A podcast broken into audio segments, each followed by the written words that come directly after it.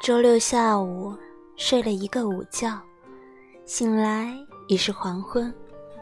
睁开眼的时候，屋里黑漆漆一片。我伸手摸起手机，习惯性的打开微信，里面没有一个消息。起身坐起来，环顾四周，除了我，屋里再无一人。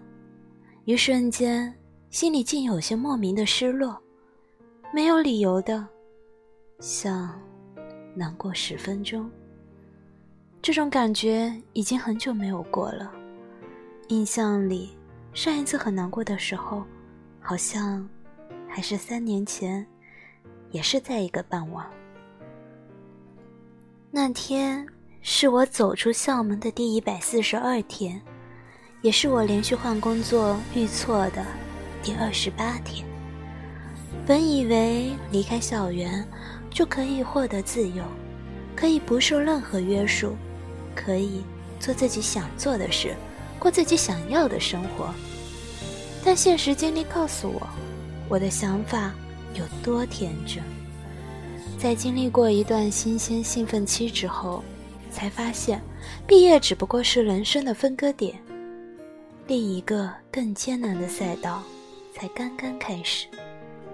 工作没有着落，身上没有积蓄，一边是催交房租的房东。另一边是对自己满怀希望的父母。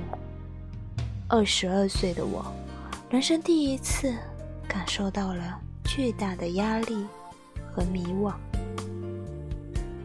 一个人坐在五平米的出租屋里，看着空荡荡的房间，寂静的，仿佛置身于一个深渊。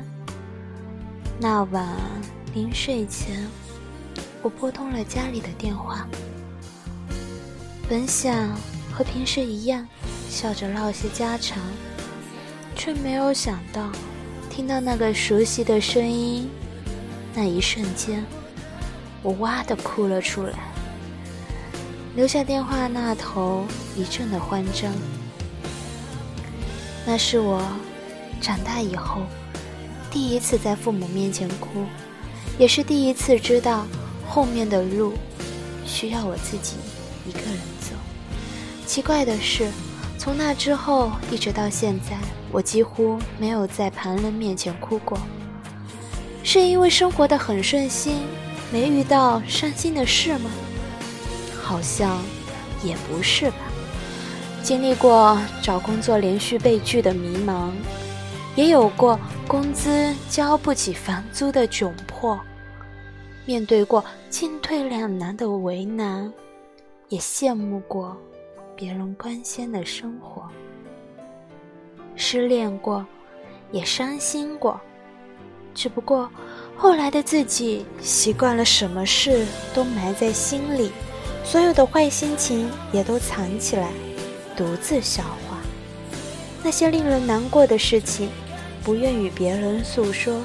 似乎也不允许自己去为其难过，心情不好的时候，好像更喜欢窝在家里一个人刷剧，一个人跑步听歌，一个人下厨为自己做顿饭，让自己忙起来，以为这样就可以忘记所有悲伤。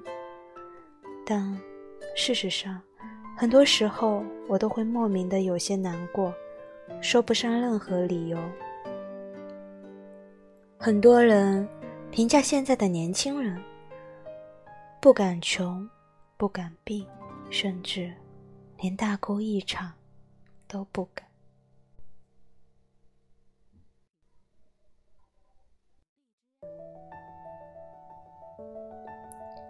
看一看周边的人，大家好像确实都是如此。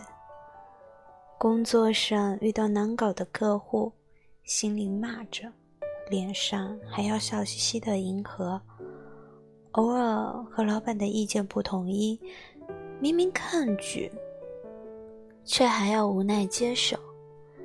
受到委屈和误解，也不再像小时候那样急着辩护，每个人都戴着成人自由的面具，忙着工作，忙着生活，忙的似乎已经忘了如何悲伤。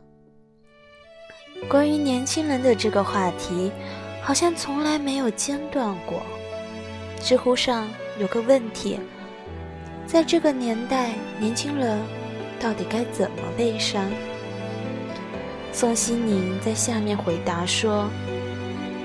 年轻时，悲伤是放纵、喝酒、大声哭、跑步、撕纸、倾诉。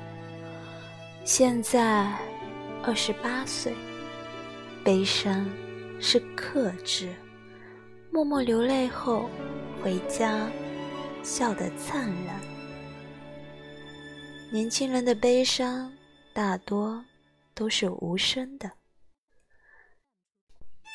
以前总觉得大人们是无坚不摧的，是无所不能，也没有什么事值得伤心难过。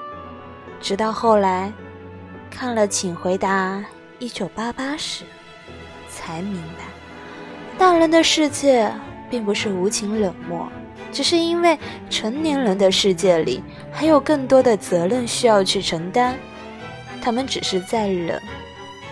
纯粹的人，但不代表他们不悲伤、不难过。成年人的世界不是没有悲伤，而是不敢悲伤。从什么时候开始，我们也变成了这样？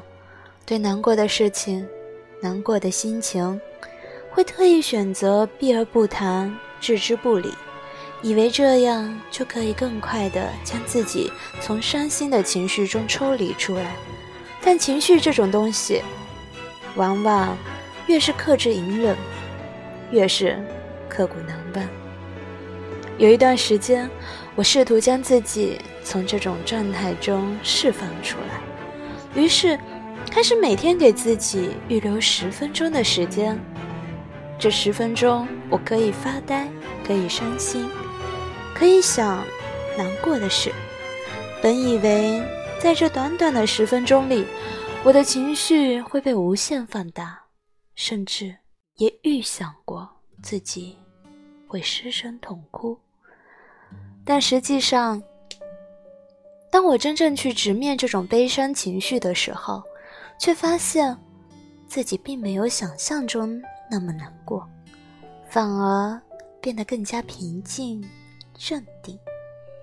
小时候遇到不开心的事，我们总被大人教育，不许哭，要学会克制眼泪，以至于在整个成长过程里都习惯了隐忍，喜欢假装不在乎，假装自己很开心。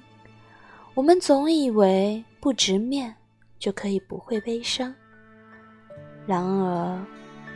绝大多数，越是克制，越是心情难受；越是逃避，越是糟糕。这，大概也是生活的真相吧。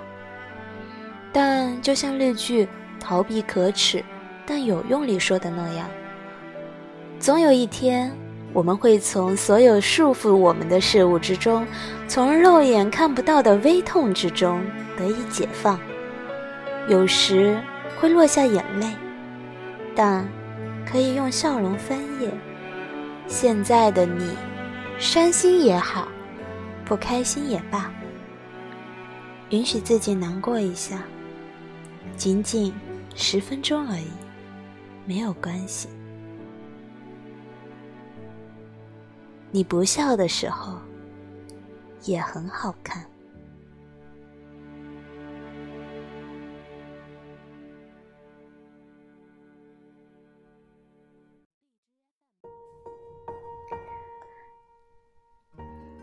大家好，我是自由的杨咩，也是沉默女王。